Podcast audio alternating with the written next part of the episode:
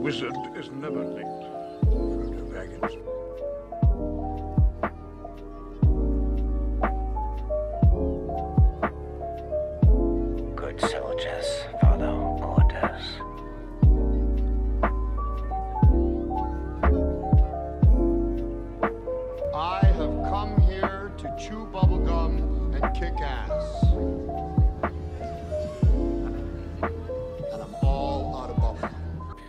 Καλησπέρα φίλες και φίλοι. Καλώς ήρθατε σε ένα ακόμα Geek Basement με απαρτία αυτή τη φορά. Μαζί μας ο Λεωνίας Ελευθεριάδης, Γεια σας. ο Κυριάκος Δωματζόγλου Καλησπέρα, καλημέρα. και εγώ ο Κωνσταντίνος Οθονέος. Θα σας κάνουμε παρεούλα για την επόμενη ώρα, μιλώντας για ένα από τα αγαπημένα μας θέματα και μες από τις, από τις αγαπημένες μας, τε- από τις αγαπημένες μας ταινίες του Studio Ghibli. Πριν όμως προχωρήσουμε σε αυτές τις ταινίες, να σας αναφέρουμε κάποια από τα νέα της εβδομάδας. Συγκεκριμένα ένα πολύ χαρούμενο νέο, καθώς τα στούντιο έχουν φτάσει σε μια συμφωνία με το WGA ή αλλιώς με το συνδικαλισμό σενεριογράφων, συγγνώμη, Αμε- Αμερικής. Αμερικής, σωστά. Ε, Λεωνίδα, έχεις να μας πεις κάποιες περισσότερες λεπτομέρειες για το τι περιέχει η συμφωνία; Γενικά, εμ, η συμφωνία είναι πολύ καλή για τους σεναριογράφους. Ε, πρώτον, απαγορεύτηκε κάθετα η χρήση AI για τη δημιουργία οποιοδήποτε σεναρίου. Ε, απαγορεύτηκε να δημιουργείται δηλαδή AI και μετά να προσλαμβάνεται ένας σεναριογράφος για να το κάνει πιο ανθρώπινο και να παίρνει έτσι λιγότερο λεφτά. Οπότε δεν θα δούμε χρήση AI σε σενάριο, παρά μόνο αν ο ίδιος σεναριογράφος θελήσει το AI για να κάνει enhance το δικό του σενάριο. Και εδροποιήθηκε η χρήση των ε, Writer Room. Τα Writer Room είναι ουσιαστικά μια σειρά που προσλαμβάνει δύο σεναριογράφους για να γράψουν πέντε επεισόδια. Και ουσιαστικά α, μέχρι τώρα αντί να ανέβαινε αυτός ο αριθμός, παρέμειναν οι ίδιοι. Όσο η σειρά ανεβαίνει, τόσο ε, θα ανεβαίνουν και οι σεναριογράφοι μέχρι να φτάσουν ε, το maximum νούμερο να είναι 12 σεναριογράφοι σε, προ- σε ένα project. Και κάτι που Οκ. επίσης. Συγγνώμη, κάτι που επίσης απαγορεύτηκε είναι κάτι που έκανε η Disney π.χ. Βασικά το Netflix το έκανε πάρα πολύ. Η προηγούμενη συμφωνία έλεγε ότι θα πρέπει να παίρνουν αύξηση σεναριογράφοι όσο ανεβαίνουν οι σεζόν μία σειράς. Ωραία. Και τι έκανε γι' αυτό το Netflix; Έβγαλε τρεις ε, σεζόν. π- Άρα, παραδείγματος χάρη. Πώς είναι αυτή η σειρά με τον Σκομπάρ. Νάρκος. Συγγνώμη. Νάρκος, ναι. Τρεις σεζόν Νάρκος. Και μετά αντί να βγάλει τέταρτη σεζόν Νάρκος ώστε να δώσει παραπάνω αυτά στους σεναριογράφους, έβγαλε Νάρκος Μέξικο. Που είναι classify ως άλλη καινούρια σειρά. Μάλιστα. Και να γλιτώσουν ουσιαστικά τα χρήματα που θα τους δίναν ότι ξεκινάμε από το μηδέν. Ακριβώς, ακριβώς. Αυτό απαγορεύτηκε. Και το τελευταίο είναι ότι πλέον θα βγάζουν τα νούμερα οι, οι εταιρείες streaming των views και θα παίρνουν ένα 5% από τα κέρδη πλέον οι σενογράφοι και όχι το προηγούμενο νούμερο που ήταν πολύ μικρότερο. Αυτά είναι τα πολύ, τα πολύ πάνω-πάνω, τα πολύ σημαντικά και μετά λεπτομέρειες. Θυμάσαι μήπως άμα είναι 5% των κερδών ανεξάρτητα της... Ε, Είναι 5% των κερδών ανεξάρτητα. Όχι, δεν είναι ανεξάρτητα της ε, δημοφιλίας. Είναι άμα κάνει ένα συγκεκριμένο αριθμό stream τον πρώτο χρόνο κυκλοφορίας του. Αλλά αυτά είναι πολύ. Είναι μικρολεπτομέρειες, τις οποίες δεν έχω ψάξει, είναι αλήθεια. Έχει να κάνει με τα streams και τίθεται σε ένα χρονικό περιθώριο. Αλλά γενικά είναι πολύ καλύτερο από το deal που υπήρχε ήδη. Οκ. Οι ηθοποιοί δεν έχουν έρθει ακόμα συμφωνία, οπότε η απεργία τους συνεχίζεται, αλλά ευελπιστούμε. Οι animators, αυτοί που φτιάχνουν τα εφέ και μ, όλες τις animated ταινίες που βλέπουμε, είναι, συμπεριλαμβάνονται στο WGA ή στο SAG-AFTRA ή έχουν δικό τους; Νομίζω, Νομίζω έχουν δεν ε- δικό τους, αλλά η ερώτησή μου είναι το αν υπάρχει κάποια συνεργασία μεταξύ κάποιων από αυτών των εμ, συνδικαλισμών για να έρθουν σε ένα συλλογικό deal. Δεν ξέρω, δεν ξέρω. Ε, νομίζω υπάρχει το... Οι VFX artists, να σου πω, ωραία. Έχ, ε, θεωρούνται crew, οπότε έχουν το IATSE που είχε κάνει ε, στην Αμερική, είχε κάνει απεργία πέρσι. Οκ, ωραία. Μάλιστα. Ευχαριστούμε, Λεωνίδα, για τις Χαρά μου. πολύτιμες πληροφορίες σου. Ε, χαρά μου, παιδιά μου.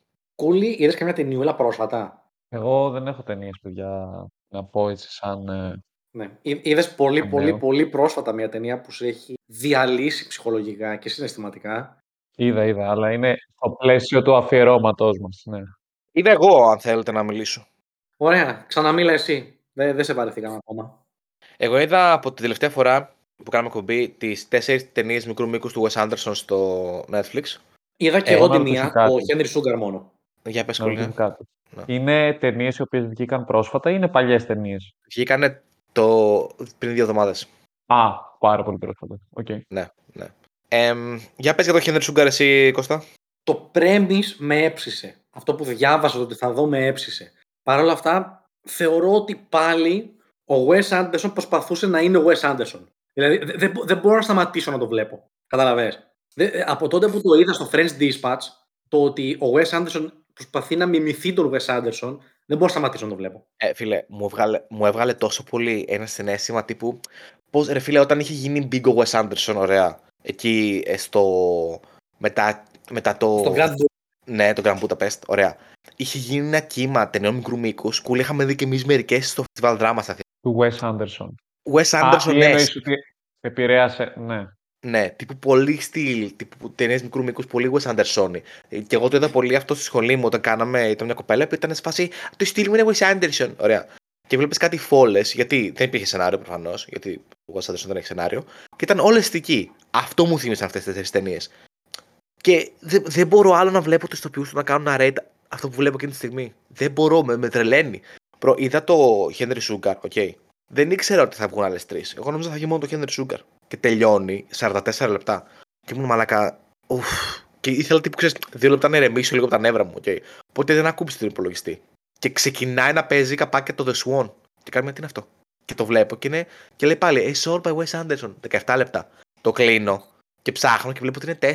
Και επειδή δεν μπορούσα τόσο Wes Anderson τον ήλα στα πλαίσια μιας μέρας, τα είδα σε 4 μέρες. Και φίλε είναι όλες χάλια. Δεν μπορώ, δεν μπορώ άλλο.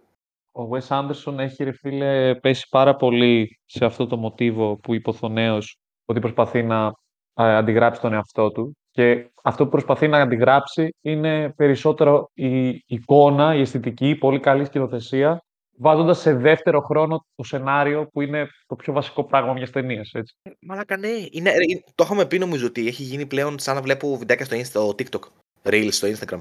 Είναι αυτό. Και πριν από μερικούς μήνες γι' αυτό και έγινε trend στο TikTok, γιατί είναι κάτι πολύ συγκεκριμένο, πολύ όμορφο οπτικά και μένουμε εκεί. Ακριβώς. Πω, πω, απαράδεκτος. Ε, αλλά πέρα από αυτά που πραγματικά μην τα δείτε, ρε φίλε, είναι χάλια. Εντάξει, όχι, όχι, εγώ δεν λέω να μην τα δω. Εγώ λέω να τα δει ο κόσμος, ρε φίλε. Για να μπορείς να, πρώτον να κρίνει και αυτός, να δει να συμφωνεί μαζί μας. Και δεύτερον, πιστεύω ότι είναι καλό να βλέπεις και, και μια εξέλιξη ενός καλλιτέχνη που κάνει κάτι απλά για να, κάνει μια, αισθη- να, να παράγει μια αισθητική. Δε, βασικά, ούτε αισθητική θα το έλεγα. Γιατί η αισθητική πρέπει να έχει και ένα νόημα από πίσω, μια, ένα περιεχόμενο. Η αισθητική πλέον του Wes Anderson δεν έχει περιεχόμενο. Είναι απλά για να υπάρχει. Μα γι' αυτό λέω να μεταδούνε, γιατί δεν, χρειά... δεν προσφέρει τίποτα άλλο. Μπείτε, πραγματικά μπείτε στο TikTok και δείτε βιντεάκια ε, Wes Anderson της, του Πειραιά. Οκ. Ε, Εντάξει. Ε, δε- προσωπικά διαφωνώ με αυτό το να μην το δούνε γιατί έχει γίνει αυτό, αλλά οκ. οκ. Fair, fair. Όχι, εγώ ήθελα απλώς να πω ότι συμφωνώ γενικά με ό,τι έχετε πει, γιατί και εγώ θεωρώ ότι ο Wes Anderson τα κάνει αυτά τα λάθη και με, έχει- με έχει χάσει. Αλλά εγώ δεν μπορώ να μην πω, ρε φίλε, ότι σαν σκηνοθέτης έχει επιλέξει ένα πολύ συγκεκριμένο, μια πολύ συγκεκριμένη φόρμουλα η οποία είναι ξεχωριστή. Δηλαδή Ναι. δεν μπορούμε να, να του προσάψουμε το γεγονός ότι αντιγράφει ή ότι ακολουθεί μια συγκεκριμένη πεπατημένη οδό. Κάνει Ναι. ένα δικό του πράγμα, το οποίο είναι τεχνικά και οπτικά άρτιο, απλώς ρε φίλε μένει εκεί δυστυχώς. Τουλάχιστον στις τελευταίες του ταινίες. Τα τελευταία 20 χρόνια ο Wes Anderson έχει δείξει μηδέν στοιχεία εξέλιξης. Ε, όχι 20. Ναι, εξε, ρε φίλε, οκ, αλλά αντίστοιχο μπορείς να πεις και για τον Ταραντίνο. Και μάλιστα για τον Ταραντίνο μπορείς να πεις και ότι ε, όσο περνάνε τα χρόνια, πέφτει το πόσο σε κρατάει στις ταινίες. Συμφωνώ, συμφωνώ. Αλλά το Αραντίνο έχει κάνει τουλάχιστον οι ταινίες του έχουν σενάριο. Μπορεί να μην είναι. Ναι, ναι, Δε- ναι, εντάξει, όσο βαρετή και να είναι, έχει σενάριο. όντως. Ε, ναι, ε, ναι. Εντάξει, και το Wes Anderson οι παλιές ταινίες είχαν σενάριο. Τώρα μην, ε, μην λέμε χαζομάρες. Ναι, Ναι, αυτό ναι, λέω έχει όμως, δίκιο, Ότι έχει οι δίκιο. παλιές, ότι έχει μείνει λίγο εκεί ο Wes Anderson. Τέλος πάντων. Καλά, δεν ξέρω Anyway, πόσο ναι, είχαν. μην, μην πλατιάσουμε πολύ. Ε, το Bottoms είδα πολύ γρήγορα. Ε, ένα queer coming of age story high school με λίγο μια δόση υπερβολής. Λίγο, όχι άνιμα ακριβώς, αλλά πιο animated δόση υπερβολής. Αρκετά ευχάριστα πέρασε ο χρόνος. Αυτό που σας έλεγα, παιδιά, πριν ότι. Εντάξει, δεν είναι, δεν είναι με το κοινό που πρέπει να δει αυτή την ταινία. 28 χρονών τώρα. Τώρα μεγάλος άνθρωπος, άνθρωπό έχω γίνει. Εντάξει, Τσάν. Έχει γίνει τάκι-τσάν. Εντάξει, Τσάν. Εντάξει, είναι για πιο νέα. Είναι για εκεί στα 18-19. Εκεί θα μ' άρεσε πάρα πολύ. Τώρα, οκ, πέρασε ευχάριστα. Είδα τον Άρχοντα στο σινεμά, ό,τι καλύτερο. Παρακάτω. Το Creator είδα. Ήθελα να μιλήσω για το Creator. Ωραία. Είδα το Creator, το οποίο είναι το νέο sci-fi, η νέα sci-fi ταινία του Gareth Edwards που έκανε το Rogue One. Και ενώ πήγα με πάρα πολύ ψηλά expectations, η αλήθεια είναι ότι απογοητεύτηκα. Αν σου πω ότι δεν ήξερα ποιος το έχει κάνει και τώρα που βρίσκεται του Rogue One, όντως φαίνεται πάρα πολύ από την εικόνα του. Φίλε, φέρνει. Έχει πολύ ωραίες σκηνές μάχης. Αλλά ρε bro, έχει πολύ ωραίο world building. Δηλαδή, το όλο concept είναι πολύ ενδιαφέρον. Ε, τα τύπου AI και το οποίο έχει υιοθετηθεί και έχει γίνει μέρος της κοινωνίας στην Ασία και τα ρομπότ είναι τόσο εξελιγμένα που είναι πλέον δικές τους οντότητες και ο δυτικός κόσμος για κάποιο λόγο τα έχει απαγορεύσει και τα έχει κηρύξει πόλεμο, η Αμερική βασικά, τους έχει κηρύξει πόλεμο σαν τρομοκράτες και στέλνουν το γιο του Denzel Washington, ο οποίος δεν μπορεί να παίξει για τη ζωή του, bro, δεν μπορεί. Η αλήθεια είναι ότι δεν έχει πολύ εκφραστικότητα. Καθόλου ρε εκφραστικότητα. Έχει κάτι Ναι. emotional σκηνέ και το πρόσωπο του παραμένει ίδιο. Anyway, τον στέλνουν να κάνει infiltrate και να σκοτώσει τον The Creator. Και αυτά γίνονται πριν την ταινία, έτσι. Δεν κάνω spoiler. Είναι free spoiler review. Και ξεκινάει η ταινία και εγώ περίμενα να δω κάτι τύπου τελευταίο σαμουράι, αλλά sci-fi στο Βιετνάμ, του μέλλοντος τύπου. Και εν τέλει η ταινία ήταν πολύ μεγάλη. ε, Το, το σενάριο ήταν πολύ μεγάλη απογοήτευση. Το μόνο που κράτησα είναι Αμερικάνικα εκεί, ε, AI, πάρ το πάνω σου, δεν ξέρουμε αν είναι καλό ή κακό. Ε, μεχ, εγώ απογοητεύτηκα πολύ, να ξέρεις. Περίμενα πολλά, ενώ έχει πολύ ωραίο world building. Θα μ' άρεσε να δω να πάρουν αυτόν τον κόσμο άλλοι σκηνοθέτες, όλο αυτό το concept, όλο αυτόν τον κόσμο που έχει δημιουργήσει και να κάνουν άλλες ταινίες. Όχι sequel ή prequel, spin-off αυτού του κόσμου. Γιατί πραγματικά το budget πρέπει να φύγει όλο στο, στα πρακτικά εφέ, γιατί είναι πανέμορφο. Βλέπεις κάτι ρομπότ μοναχούς του Θιβέτ με τις πορτοκαλί στολέ, σε, κα- σε, κάτι, σε ένα πάντρεμα παλιού θιβετιανού στυλ με νέο sci-fi. Είναι απίστευτο το, το πόσο όμορφη ταινία είναι. Μμ. Απλώς σεναριακά είναι λίγο φόλα. Αυτά είδα εγώ. Το, Οκ. το δούλεψε στο σινεμά αυτή την περίοδο. Ε, Δούλεψε, εντάξει, ρε δούλεψε. bro. Γελάω γιατί ο- μου το θύμισε ο φίλος μου ο Γιώργος, κάτι το ρώτησα τις προάλλες και του λέω: Το δουλεύεις πολύ αυτό, ε. Και μου θύμισε ότι έτσι είχε πει η Ανίτα Πάνια σε μια ε, συνέντευξη που είχε κάνει στον Μπάσαρη.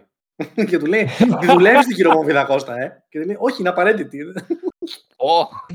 Πω πω το υιοθετώ αυτό. Μάλιστα. Ευχαριστούμε πολύ, Λεωνίδα. Να σε Άρα- καλά. Ευχαριστούμε για το πολύτιμο input σου. Ευχαριστούμε πολύ. Αποκριτή από τα... τις καυτές αίθουσες του σινεμά.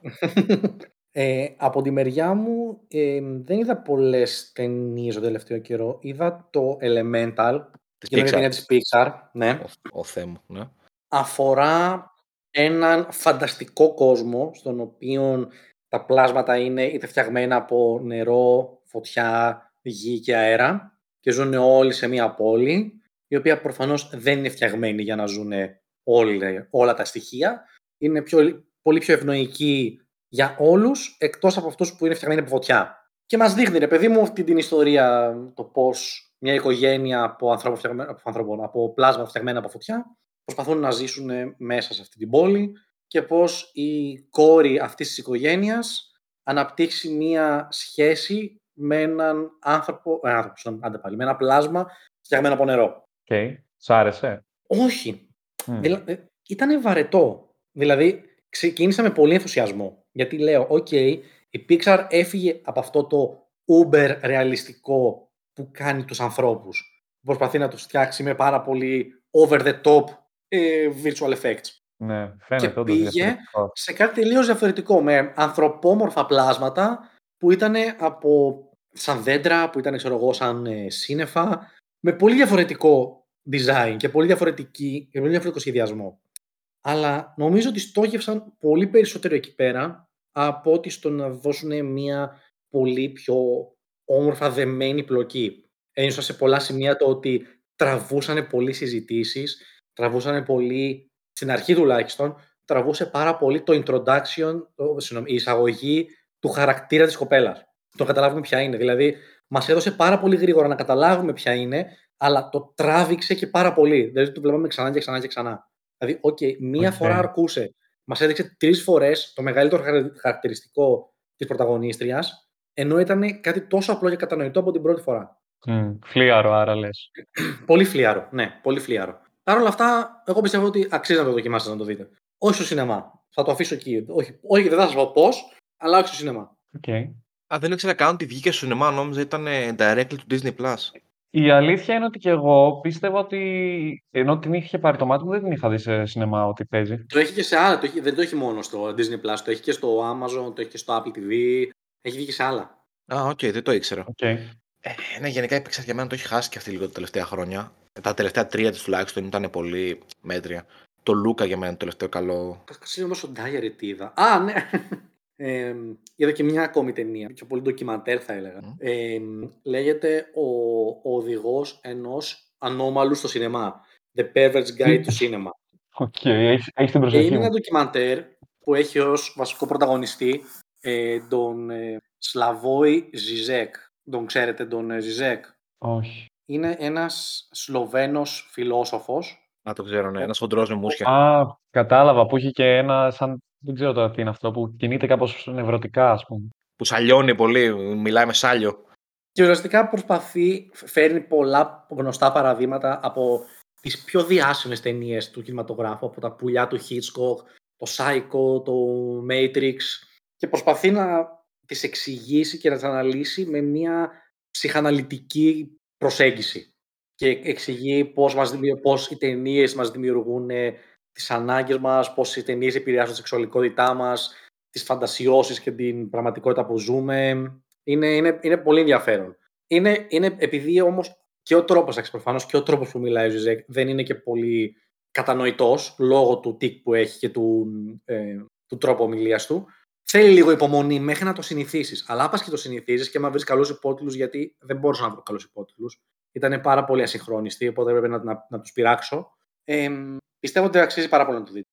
Να αναφέρω κάποιες από τις ταινίες που προσπαθεί να αναλύσει. Όπως είπα, το Matrix, τα πουλιά του Hitchcock και το ψυχό του Hitchcock. Ε, The Exorcist, το Alien, του Charlie, του Charlie Chaplin, τον μεγάλο δικτάτορα, το Mulholland Drive, το Fight Club, το Blue Velvet επίσης του Lynch, το Vertigo του Hitchcock, το Dune του David Lynch, το Persona, Eyes Wide Shut. Τώρα να συνεχίσω τη λίστα είναι πάρα πολλά.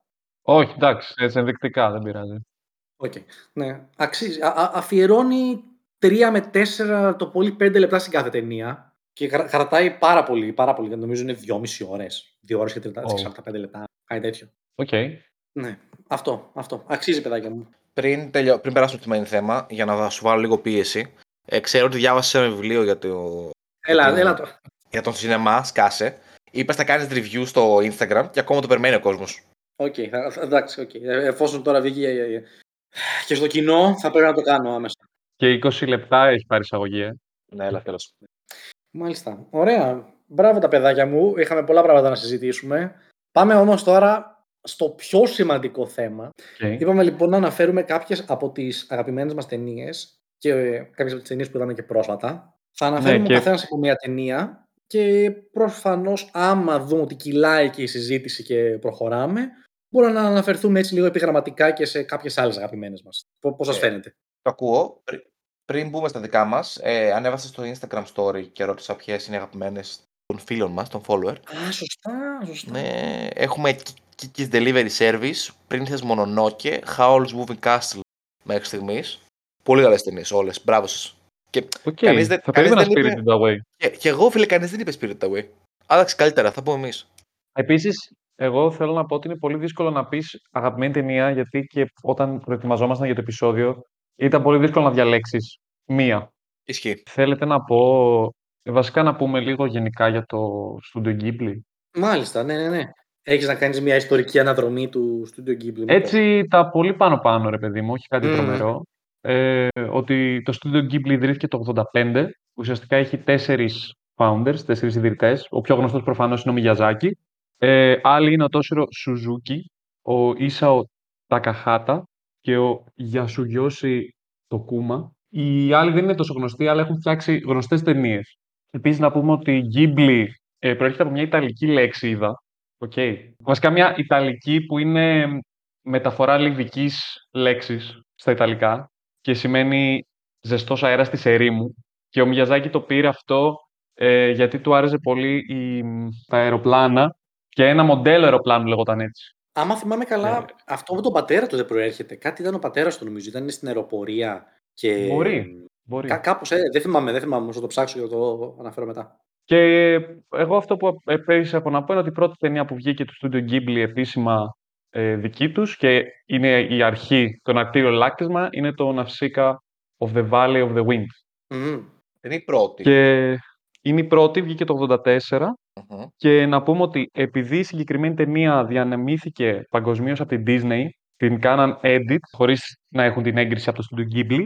Το Studio Ghibli έστειλε στην Miramax μετά από μερικά χρόνια ένα σπαθί σαμουράι που έλεγε Do not cut για να μην κάνουν κοψίματα στις ταινίες τους. Το οποίο είναι, εντάξει, το πιο badass πράγμα που θα μπορούσαν να κάνουν. Τώρα ας είναι πούμε. power move. Power μου τελείως. Όσοι, όσοι Ιάπωνες. Ε, αυτά δεν έχω να πω κάτι, έτσι, πολύ γενικά. Προφανώς ε, ε, τεράστιο στούντιο πλέον, καταξιωμένο. Εντάξει, ποιος δεν το ξέρει, σαν όνομα έστω. Να διορθώσω αυτό που είπα πριν. Ο πατέρας του Μιαζάκη ε, έτρεχε την εταιρεία του αδερφού του, η οποία εταιρεία έφτιαχνε ε, κομμάτια για πολεμικά αεροπλάνα στο δεύτερο παγκόσμιο. Έτσι ξεκίνησε ο ενθουσιασμός του Μιαζάκη για τα αεροπλάνα. Και- Και είναι ένα, ένα, θε- μια θεματική που βλέπουμε σε πάρα πολλές τις ταινίες. Έχει του ταινία, έχει ταινία για, το, για τη δημιουργία του πρώτου πολεμικού αεροπλάνου τύπου αντίστοιχου του Spitfire στην Ιαπωνία. Ο Μιγιαζάκη. Το Wind Rises, δεν λες; Ναι, το πίνει ταινιάρα. Ναι, πολύ ωραία. Πολύ ωραία. Ναι. Επίσης ψυχοπαλαγωδική ταινία. Πω μαλά. Πουλ, ναι. Πολύ κατάθλιψη. Ρε. Έχει μια, ένα τόνο κατάθλιψης σε όλα τα της Ghibli. Γενικά, εγώ νομίζω ότι το Studio Ghibli, τα, τα δύο πιο χαρακτηριστικά του πράγματα, ας πούμε, είναι ένα, ότι ασχολείται πάρα πολύ με το πώς τα παιδιά βλέπουν τον κόσμο, γιατί σχεδόν σε όλες τις Μμμ. ιστορίες παιδιά είναι πρωταγωνιστές ή έφηβοι. Ναι. Ναι. Ε, και ένα άλλο είναι η σχέση, δηλαδή οι θεματικές του είναι πολύ η σχέση του ανθρώπου με τη φύση, η φαντασία που πάει λίγο πακέτο με την παιδικότητα και την παιδική ηλικία Ναι, ναι. και πώς αυτό αλληλεπιδρά με τον κόσμο των ενηλίκων. Δηλαδή αυτά είναι θεματικές που λίγο πολύ τα βλέπεις πάντα και όλα έχουν μια ε, συναισθηματική ας πούμε κλιμάκωση η οποία είναι και σε επίπεδο ιστορίας και σε επίπεδο animation το οποίο είναι άρτιο σχεδόν πάντα και σε επίπεδο μουσικής είναι πάντα εκεί. Θέλει κάποιος να ξεκινήσει ή έχετε να προσθέσετε κάτι; Θα έλεγα μήπως να ξεκινούσες εσύ, επειδή είσαι και πιο πρόσφατος και πιο συναισθηματικά φορτισμένος από την ταινία. Ναι. Εγώ αποφάσισα να μιλήσω για το Grave of the Fireflies, ε, Hotaru no Haka λέγεται στα Ιαπωνικά, το οποίο βγήκε το 1988 και το οποίο διανεμήθηκε μαζί με το ε, My Neighborhood Totoro, γιατί... Α, το- αλήθεια. Οκ. ναι, ναι, ναι, γιατί το Totoro ήθελε ο Μιαζάκη να το βγάλει, ας πούμε, να το διανέμει και δεν, το, δεν εμπιστεύονταν πολύ οι εταιρείες διανομής στην ταινία ότι θα φέρει εισπράξεις και γι' αυτό, κα- και γι' αυτό το βάλαν πακέτο μα- με το Grave of the Butterflies. Το οποίο είναι λίγο οξύμωρο, γιατί το Totoro έχει μια πολύ γλυκιά παιδική νοσταλγία, ενώ το Grave of the Butterflies είναι, είναι ίσως, δεν ξέρω, δεν τις έχω δει όλες του Ghibli, ο Θονέ, εσύ τις έχεις δει. Αλλά για Μμμ. μένα είναι η πιο βαριά ταινία του Studio Ghibli και η πιο σε εισαγωγικά που πατάει στο ρεαλισμό. Ναι. ας πούμε. Ναι, με, με συντριπτική διαφορά. Η πιο στενάχωρη ταινία. Ναι, είναι ακραία στενάχωρη. Το, η βασική πλοκή, γενικά βασι- η βασική πλοκή ε, κινείται γύρω από την εμπειρία δύο παιδιών, ενός αγοριού που είναι πιο στην εφηβεία και ενός μικρού κοριτσιού που είναι η αδερφή του, κατά τη διάρκεια του Δευτέρου Παγκοσμίου Πολέμου, ε, σε μια φάση όπου οι Αμερικάνοι βομβαρδίζουν οι Ιαπωνικές πόλεις. Και εμείς παρακολουθούμε όλες τις δυσκολίες με τις οποίες έρχονται αντιμέτωπα αυτά τα παιδιά.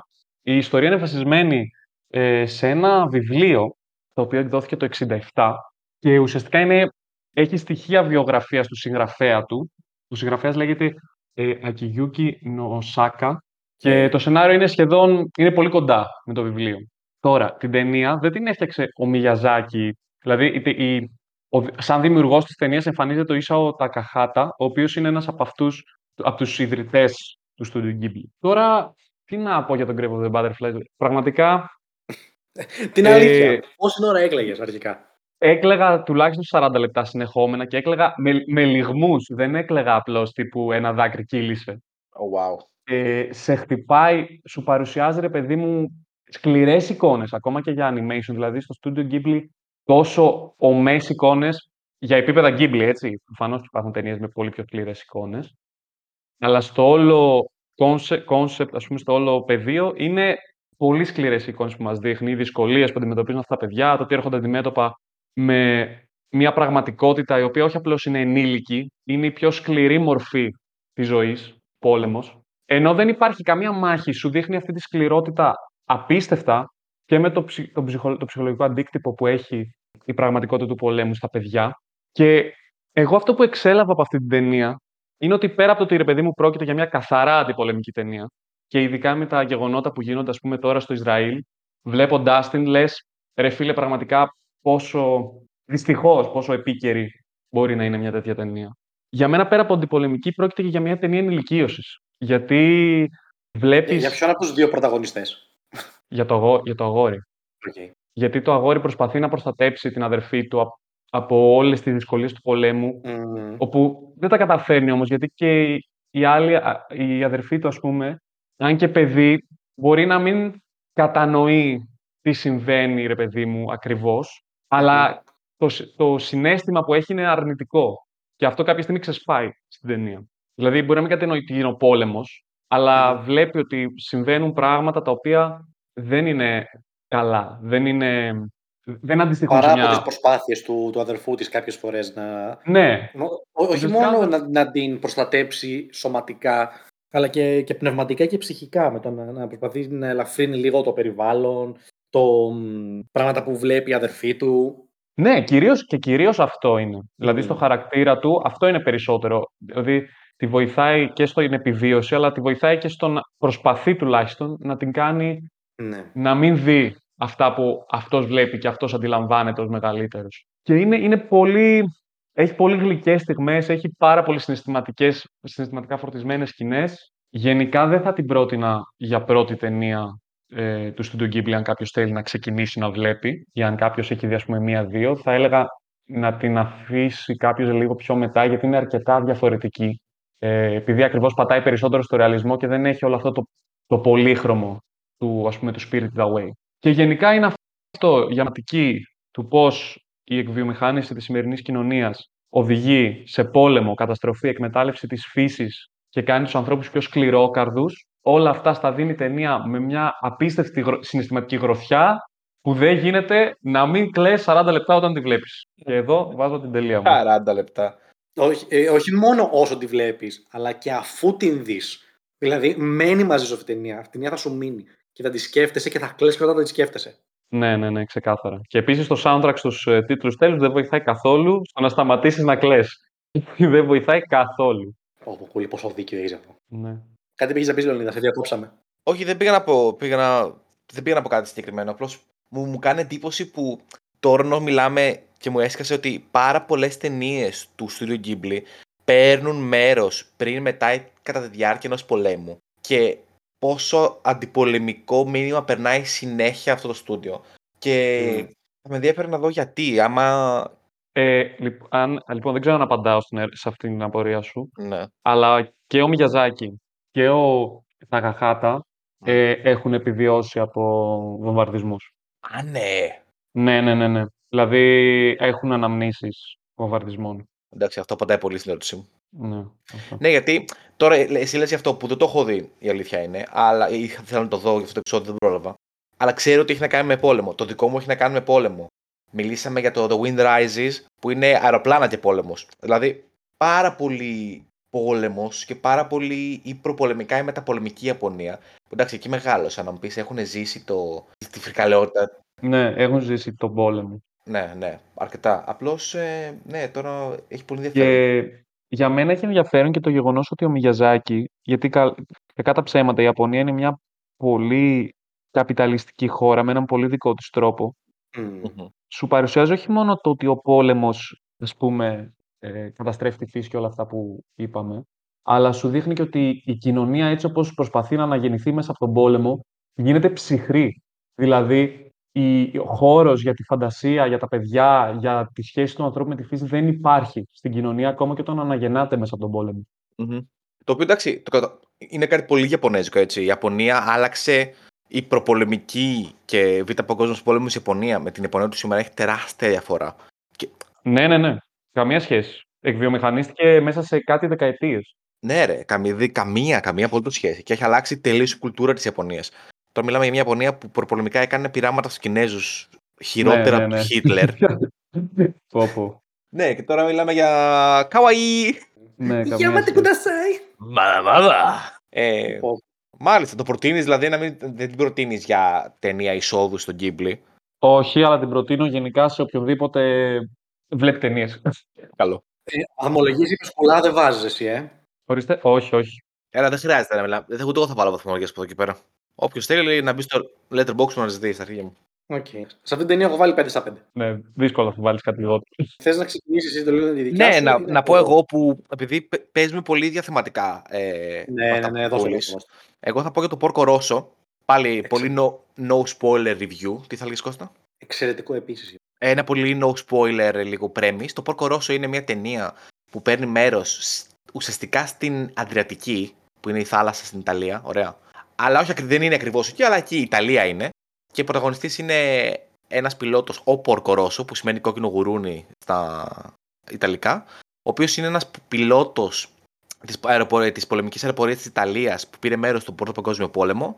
Και πλέον η ταινία με τα πολεμικά έχει, ε, τον έχουν εδώ καταραστεί, έχει γίνει γουρούνι και είναι bounty hunter ουσιαστικά.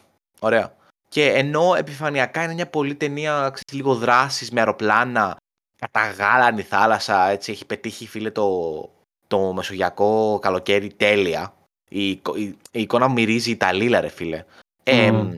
Πολύ, χρο... πολύ ωραία χρώματα έχει. ναι. απίστευτα χρώματα. Και ναι, ενώ επιφανειακά είναι μια ταινία που λες «Α, χαχα, ένα γουρού». Στην Ιταλία, ναι, και όλοι είναι άνθρωποι. Έχει δηλαδή αυτό το μαγικό στοιχείο του Studio Ghibli. Είναι μια ταινία καθαρά αντιφασιστική. Ε, έχει και την πολύ γνωστή ατάκα που προσπαθήσαμε να βάλουμε στο intro, αλλά δεν τρέχαμε πουθενά. I'd rather be a pig than a fascist. Προτιμώ να είμαι γουρούνι παρά φασίστας. Ε, οπο- γιατί δεν εξηγεί ποτέ η ταινία γιατί είναι γουρούνι, τι, ποια είναι η κατάρα. Αλλά δεν, Ναι, είναι, γενικά... ότι- είναι ότι απλώς έχεις έναν τύπο που είναι γουρούνι. Ναι, ναι, αυτό.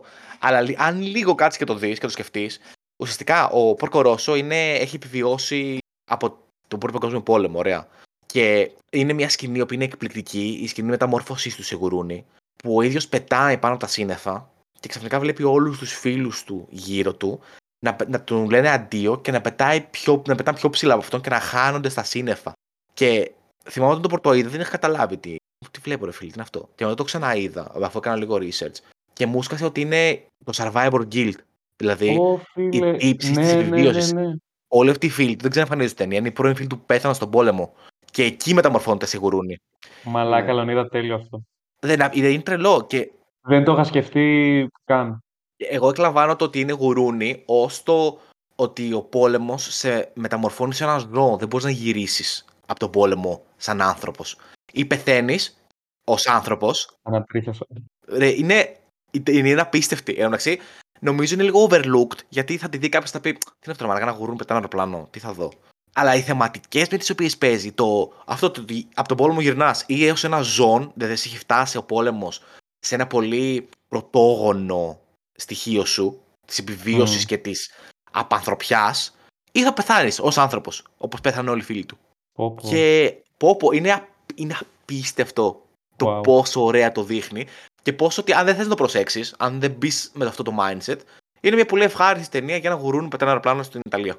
Δηλαδή, είναι win-win και, τα, και, τα, και οι δύο πτυχές αυτής της ταινίας είναι πάρα πολύ ωραίες. Εντάξει, το soundtrack κλασικά εκπληκτικό. Ναι, Ε, πάντα είναι ωραία. Και επειδή είπες πριν ότι ε, μια χώρα δεν επιτρέπει τη φαντασία να.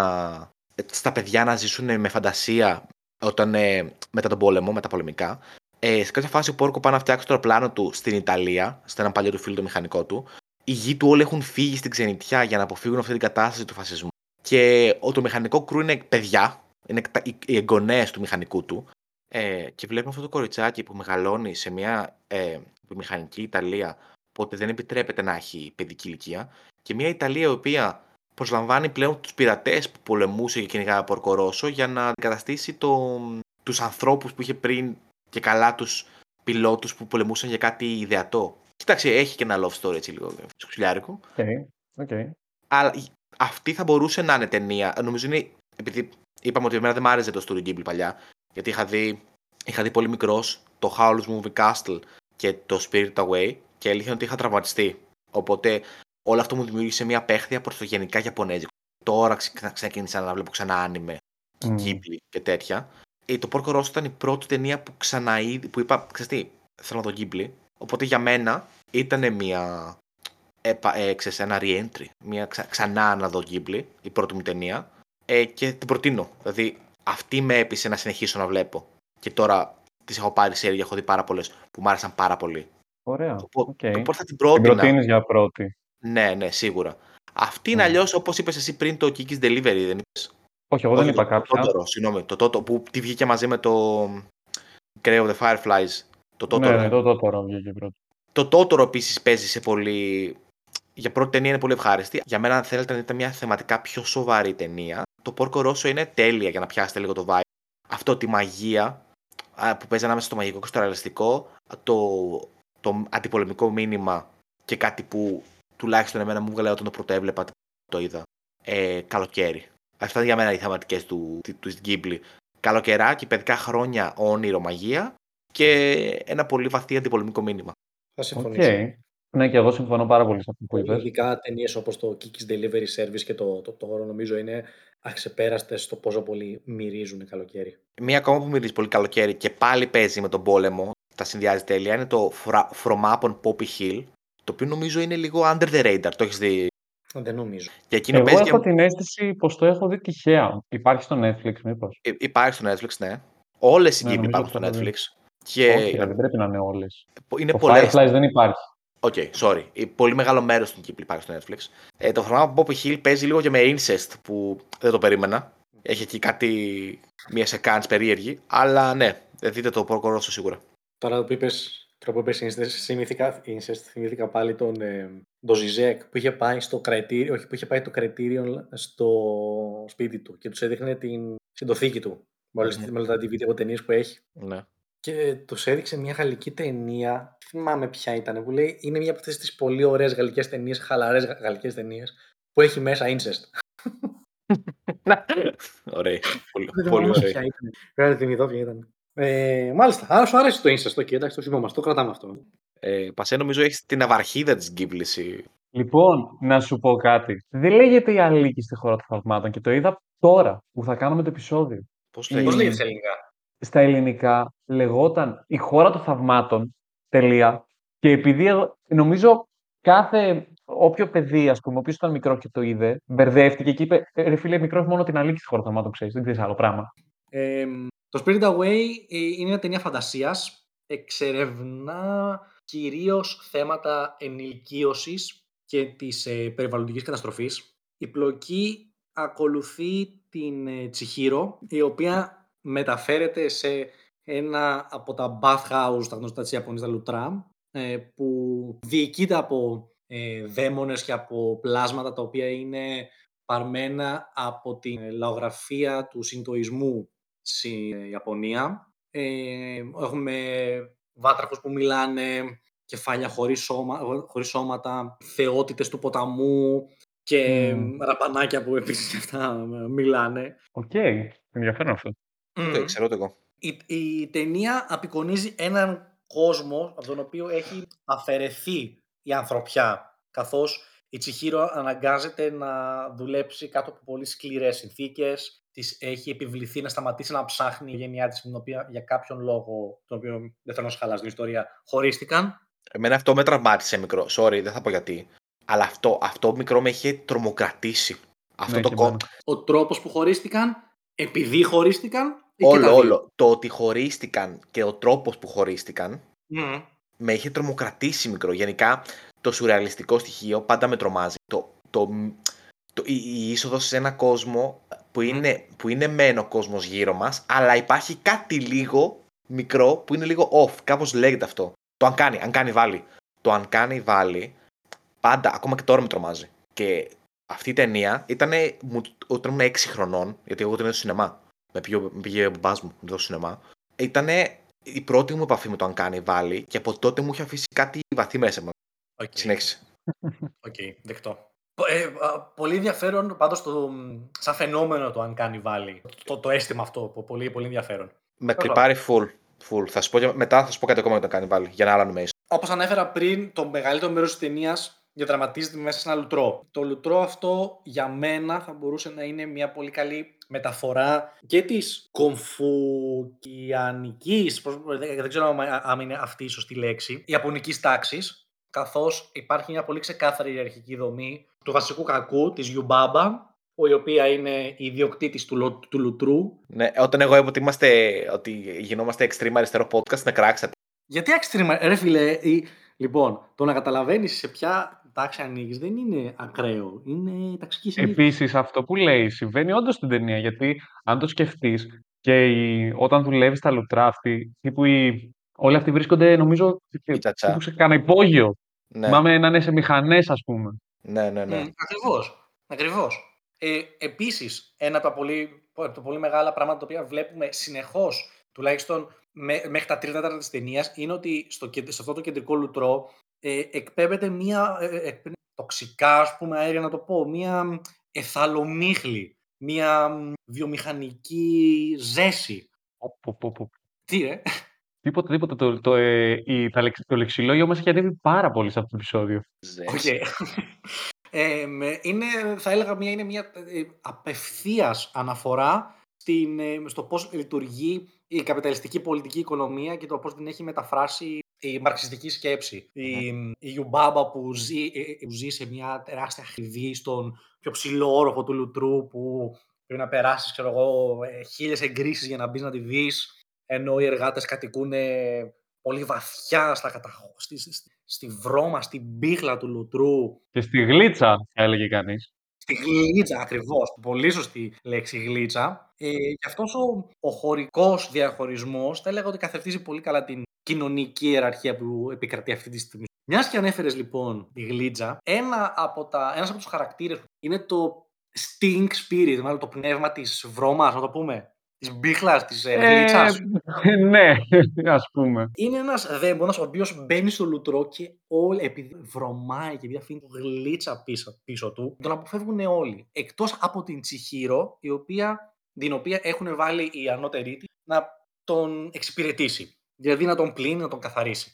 Και καταλαβαίνουμε ότι όσο πιο πολύ τον καθαρίζει, βγαίνει- βγαίνει από μέσα από αυτό το τέρας της γλίτσας ένας άλλος χαρακτήρας, ο λεγόμενος no face ο οποίος θα τον έλεγα ένα μυστηριώδη χαρακτήρα. Γιατί προκαλεί την κεντρική εξουσία στην ταινία. Συγκεκριμένα την, άμα θυμάμαι καλά, όχι μόνο το, τους λίγο ανώτερους από τους εργάτες, αλλά και την ίδια τη Ιουμπάμπα. Επειδή, παρά- άμα θυμάστε καλά, παράγει χρυσό, κάτι τέτοιο ή φαγητό. Ναι, ναι, ναι, το θυμάμαι αυτό. Τρώει, ουσιαστικά καταναλώνει, καταναλώνει ύλη, οτιδήποτε, Ακριβώς. αν θυμάμαι καλά. Ε, και γι' αυτό θα έλεγα ότι, ότι μπαίνει σε, ένα υποσυνείδη- σε μια υποσυνείδητη ε, πάλι μεταξύ της Γιουμπάμπα, η οποία είναι αυτή που ελέγχει τον πλούτο σε, εκείνη την, σε εκείνο το μικρό κόσμο, και αυτά απλώς, απλώς ένας πελάτης που ήρθε από το πουθενά, ξεκίνησε, ξέρω εγώ, και παράγει αυτόν τον πλούτο από το πουθενά, χωρίς τίποτα, απλά με το να καταναλώνει ύλη. Και όλοι από πίσω του τρέχουν σε τρελή. Για να κλείσουμε όμως όλη αυτή τη μεγάλη, μεγάλη ανάλυση, Όχι, όχι, εμένα, εμένα μ' άρεσε να ξέρεις, ήταν, είχε πολύ ενδιαφέρον.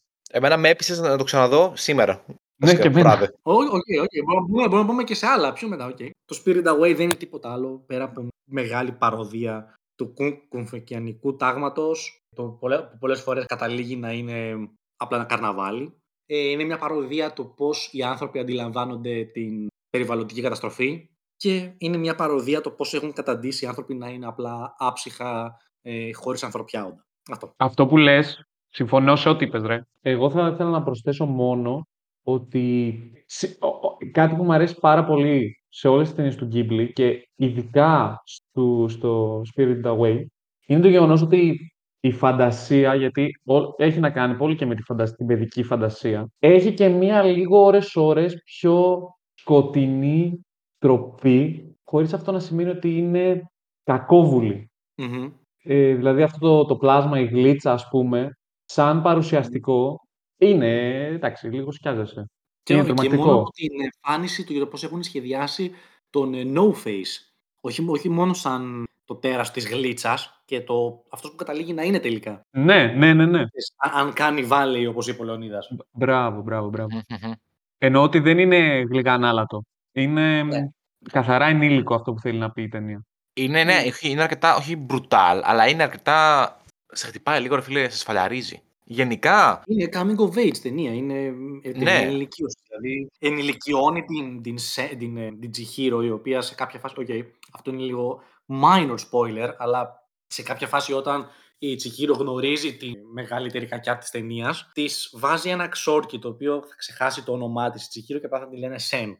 Που ουσιαστικά συμβολίζει αυτή η μετατροπή του χαρακτήρα από Τσιχύρο σε Σεν την απανθρωπιστική πτυχή της εργασίας. Πιστεύω το κολλάει λίγο σε αυτό που, είπε, σε αυτό που συζητούσαμε πριν. Ε, γιατί, εντάξει, όταν γίνεις ενήλικας, ξαφνικά έρχεσαι αντιμέτωπος με υποχρεώσεις, Ακριβώς. έρχεσαι αντιμέτωπος με μια πραγματικότητα που θα κάνεις πράγματα τα οποία δεν θες. Και σε αυτή την πραγματικότητα ενδεχομένως δεν θα έχεις και χώρο για φαντασία, ας πούμε. γενικά στο Ghibli η φαντασία έρχεται πολλές φορές δίπλα σε πολύ ενήλικα θέματα. Όπως ας πούμε στο My Neighbor Totoro, Mm. που Με τα βόλια, ναι. επίσης minor spoiler, γιατί έτσι ξεκινάει η ταινία, η μαμά είναι στο νοσοκομείο, συνέχεια. Mm. Και ο τρόπος είναι το coping mechanism της κοπελίτσας. Είναι να δημιουργήσει πλάσματα, τα οποία δεν ξέρεις, νομίζω ότι ποτέ δεν σου λέει άμα υπάρχουν. Ναι. Το αφήνει φλού τελείως. Ναι, να δημιουργήσει πλάσματα τα οποία αντικαθιστούν ουσιαστικά την θαλπορή που θα τη έδινε η μητέρα της που είναι στο νοσοκομείο. Μμ.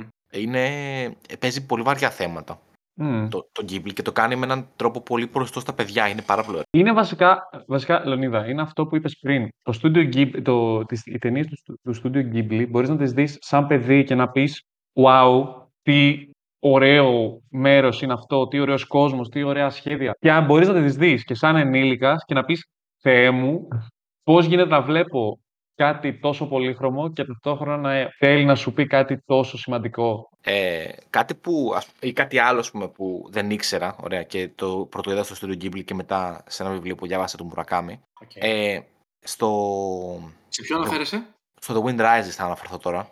Όχι, όχι, το βιβλίο του Μουρακάμι λέω. στο νορβηγικό δάσος. Που στην Ιαπωνία ε, υπήρχε μια κουλτούρα να φτιάχνεις το mental health σου πηγαίνοντας σε κάποια σανατόρια.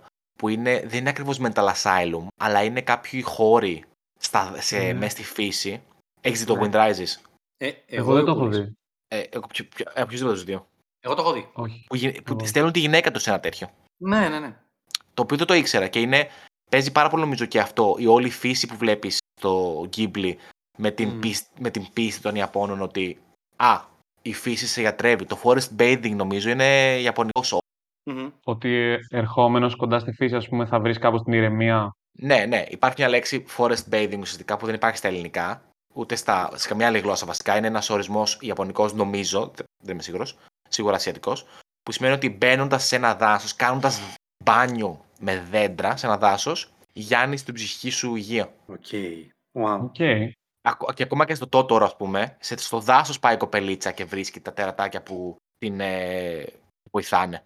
Δεν ξέρω, μου, μου βγάζει μια αγάπη για τη φύση πάρα πολύ μεγάλη το στούντιο. Δηλαδή, τούτο ρε φίλε, απίστευτο.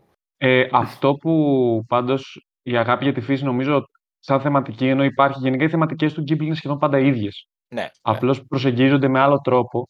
Ε, α- ε, η, η αγάπη για τη φύση νομίζω σ- η, στη- η ταινία που το κάνει πιο σαφές ότι είναι κεντρικό θέμα Μμ. είναι το Princess Mononoke. Ναι, ακριβώς. Επίσης, αντιπολεμικό πόλεμο, φύση, πώς αντιδράει η φύση στον πόλεμο. Μμ.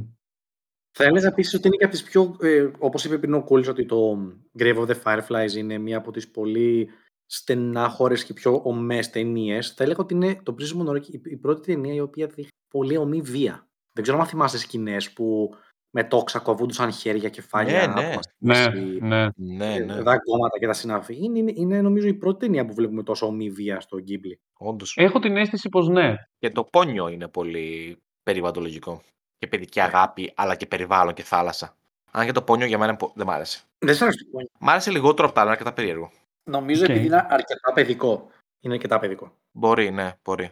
Εμένα προσωπικά η δεύτερη μου αγάπη του Ghibli είναι το Howl's Moving Castle. Εκεί, εκεί έχει πάει η καρδιά μου εμένα δυστυχώς ή ευτυχώς. Ε, ο- Οκ. ε, Λατρεύω το Πόρκο Ρόσο φυσικά, αλλά μ, η, η δεύτερη θέση την κατακτάει νομίζω δικαιωματικά το Howl's Moving. Δεν ξέρω, το έχεις δει εσύ Κούλη ή όχι; Ναι, ναι, το έχω δει. Βέβαια έχ- έχω καιρό να το δω. Και εγώ έχω να το δω χρόνια, ναι. Θα το δω αυτό Ναι. αύριο βασικά. Ε, Μμ. ε, κάτι για το πόνιο. Α, κάτι για το πόνιο. Ε, για κάποιο λόγο, όταν ήμουν μικρός, είχε χτυπήσει κραυνό στο σπίτι μας. Ωραία. Και μου είχε Θυμάμαι, δημιουργήσει. Μαλάκα, αυτό, αυτό το, το έχεις κάνει σε κάποια φάση όλη την προσωπικότητα. Ε, ρε φίλε, φοβόμουν την βροχή. Μαλάκα το έκανες, το, το έλεγες συνέχεια. Το, το, το έλεγες για χρόνια μετά. Ναι, όποτε έβρεχε, φοβόμουν. Ωραία, legit. Ε, Φοβόμουν πολύ. Πανικό, ε, πανικός. Και ε, φοβόμουν μην μυρίσει η γη. Ωραία. Και το πόνιο. Μαλάκα το Ναι. πόνιο. Σε έκανε το φοβό πραγματικότητα, ναι. Μαλάκα ναι, το έβλεπα. Τώρα, το είδα πριν ένα μήνα. Και μαλάκα ίδρωνε παλάμες μου. Είναι απίστευτο. Flashbacks ο Λεωνίδας, ναι. Από τότε που, που χτύπησε κεραυνό στο σπίτι του, flashbacks. Μαλάκα, ε, έχω ξεπεράσει φούλα αυτή τη φοβία. Μετά από 3-4 χρόνια σταμάτησα να φάμε την βροχή, ρε. Ωραία, ήμουν και μικρός. Αλλά προ, το Studio Ghibli έχει κάνει κάτι, έχει βρει τις φοβίες μου. Και μαλάκα μου τις κάνει Μου τις ταινίες. κάνει Μου τις ταινίες. δείχνει. Ναι! Μπρο, ναι! Είναι απίστευτο. Σε χαζό. ε, θέλετε να πείτε για το. Τώρα για να τελειώσουμε, επειδή είμαστε μια ώρα και ήδη. Ε, καθόλου για αυτή την καινούργια up and coming ταινία, το The Boy and the Heron. Ε, δεν έχω δει Ε, πολλά, ρε φίλε. Πέρα από το τρέιλερ, δηλαδή. Και δεν το θυμάμαι κιόλας. Λοιπόν, θα σου πω. Ε, Επίτηδες το Ghibli για marketing, το μόνο που έκανε ήταν να βγάλει αυτή τη μία φύσα. Ωραία. Μπράβο, Ναι. εγώ και αυτό το έλεγα. Έχω δει μόνο την αφίσα, τίποτα άλλο. Μα αυτό. Στην Ιαπωνία βγήκε και το μοναδικό market που είχαν κάνει ήταν αυτή η αφίσα. Βγήκε ένα τρέλερ για το δυτικό κοινό. Ωραία. Εγώ επέλεξα να μην το δω. Δεν έχω ιδέα τι γίνεται στην ταινία, ρε. Το Αλλά είδες. και να το δεις, δεν καταλαβαίνεις τι γίνεται. Ε, Δεν πειράζει. Δεν- Έτσι κι αλλιώς δεν θέλω να το δω. Θέλω να, αφού, αφού οι Ιάπωνε. Αυτό θέλω να, το- να το συζητήσουμε δύο λεπτά θα πάρει. Οι Αμερικάνοι ναι. για κάποιο λόγο παίρνουν τι ταινίε Ghibli. Αυτό που σου έλεγα πριν, το έχω ξαναπεί νομίζω στην εκπομπή. Και βάζουν πάνω μουσικές σε μέρη που δεν υπάρχει μουσική. Βάλανε στο Poppy Hill μονόλογο, ενώ δεν υπάρχει μονόλογος στην αρχή της ταινίας. Γενικά το κάνουν πιο Americanized, πιο western, πιο. μα το ταΐζουν λίγο. Ωραία. Και γι' αυτό, επειδή στην Ιαπωνία δεν βγήκε τρέλερ, εγώ δεν θα δω τρέλερ τη ταινία. Πιο εύκολο χώνευτο δηλαδή έγινε. Ναι, ρε φίλε το ναι, σου το λίγο ξέρεις, ή- κόβουν τις άβολες σιωπές, π.χ. Ωραία. Και δεν Μμμ. χρειάζεται, δεν χρειάζεται να βάλεις παντού soundtrack. Και γι' αυτό δεν θα δω τρέλερ. Αλλά με έχει ψήσει full το. ε, Δείχνει πόσο μεγάλο στούντιο είναι όταν δεν έχει βγει τρέλερ, δεν έχει βγει marketing, έχει βγει μόνο μία αφίσα και έχει δημιουργηθεί ο ντόρος που έχει δημιουργηθεί. Εγώ ανυπομονώ να βγει στην, ε, Ναι. στο δυτικό κόσμο και να πάω να το δω. Ελπίζω να βγει στα Ιαπωνέζικα και όχι στα αγγλικά. Την Ε, Σκωτία, νομίζω η λες πρώτη φορά που θα προβληθεί θα είναι στα Ιαπωνικά. Μμ, μμ, μμ. Εντάξει, στην, ε, στο UK δεν νομίζω ότι έχουν εμ, τόσο θέμα με τις ξένες Ξέρεις τι, ε, ται- ταινίες. Η μόνη ξένη ταινία που έχω δει στο σινεμά εδώ στο UK ήταν. ε, είναι δύο κορεάτικες ε, action, ε, live action, οπότε δεν μπορώ να σου πω. Δεν ξέρω Οκ. αν θα το αλλάξουν για το παιδικό. Δεν έχω δει παιδικό ξένο εδώ. Μμμ. Δηλαδή, παιδικό animation. Ε, 23 Δεκεμβρίου βγαίνει στην. ε, Εδώ. στο UK. Ναι. Οκ. Εδώ να πω ότι έγινε προβολή στις, στις Νύχτες Πρεμιέρας και ήταν, δεν υπήρχε ούτε σκαμπό. Α, έγινε. Στις Νύχτες Πρεμιέρας, ναι. Οι Νύχτες Πρεμιέρας θα δείξουν και το. Ε, την ταινία μικρού μήκου του Αλμοδοβάρ που θέλω εγώ να δω. ναι. Πολύ καλό φεστιβάλ πρέπει να είναι. Έχει πολύ πράγμα, ρε. Έχει πολύ πράγμα. Οκ, ενδιαφέρον. Τυχερός, φίλε. Άμα, άμα, ε, α, είπες, δεν μπορείς να πεις κανείς δύο. Τελείωσαν όλα, ε. Γι' αυτό δεν, δεν βρήκα, ρε φίλε. Εγώ, εγώ αυτό ήθελα να πάω να δω κυρίως. Αυτά από εμάς. Ναι, αυτά από μας για αυτό το επεισόδιο. Ευχαριστούμε πολύ που μας ακούσατε. Περιμένουμε από εσάς να μας πείτε τι σας άρεσε από τις αναλύσεις που ακούσατε, τις εξαιρετικές αναλύσεις που κάναμε. Άμα συμφωνείτε, άμα διαφωνείτε, άμα ξεχάσαμε κάτι. Γενικά να μας πείτε πώς νιώθετε. Να μας πείτε πώς νιώθετε. Ε, στο μέλλον υπάρχει μπόλικο υλικό από το Studio Ghibli για επακόλουθα Όχο. επεισόδια, αν σας αρέσει αυτό. Ω, ναι, φυσικά, φυσικά. Για, δεν έχουμε μιλήσει για πάνω από τις μισές ταινίες. Ναι. Τίποτα, ρε. Δεν πιάσαμε τίποτα. Πιάσαμε πολύ... μια ταινία που μας αρέσει. Δεν ας πούμε. μιλήσαμε για, για Howl, δεν μιλήσαμε για Mononoke, δεν μιλήσαμε για Kiki's Delivery Service, για την Αυσικά, για το Whisper of the Ναι. Heart. Πολλά δεν είπαμε. Ναι, Πολλά εγώ δεν θέλω να πω παραπάνω για το Poppy Hill και το Incest. Incest. είπαμε. Εντάξει, υπάρξει, οκ, θα υπάρξει. συνεχίζεις, επιμένεις βλέπω, επιμένεις. Bro, είναι απίστευτο το πώς η ταινία σου πετάει στη μέση εκεί που είναι χάχα, ναι, α, Incest. Και μετά, «Μ, μπορεί και όχι. Και τελειώνει. Δεν το ξαναφέρουν ποτέ. Είναι, είναι τρελό. Το σέβομαι. Είσαι ηλίθιος. Τα, το τέτοιο, το, το Murmur of the Heart έλεγα πριν. Το Murmur of the Heart. Δεν ξέρω τι είναι αυτό. Οκ, Ούτε δεν πειράζει. εγώ. Murmur Murmur. of the Heart. Α, του Λούις. Α, αυτό που έλεγες με τον ε, Ναι, Wojciech. ναι, με το Zizek, ναι, ναι, ναι. Α, οκ, οκ. Α, του Watchlist. Τέλεια. ήμουνα, ήμουνα σίγουρος, αυτό έλειπε να μην το έβαζες. Ευχαριστούμε κύριε και κύριοι. Ήμασταν η Geek Basement. Ήμουν ο Λεωνίδας Δωματζόγλου. Μαζί μου είχα τον Κυριάκο Οθονέο και τον Κωνσταντίνο Ελευθεριάδη. Καλή συνέχεια. Καλή συνέχεια. Γεια σας.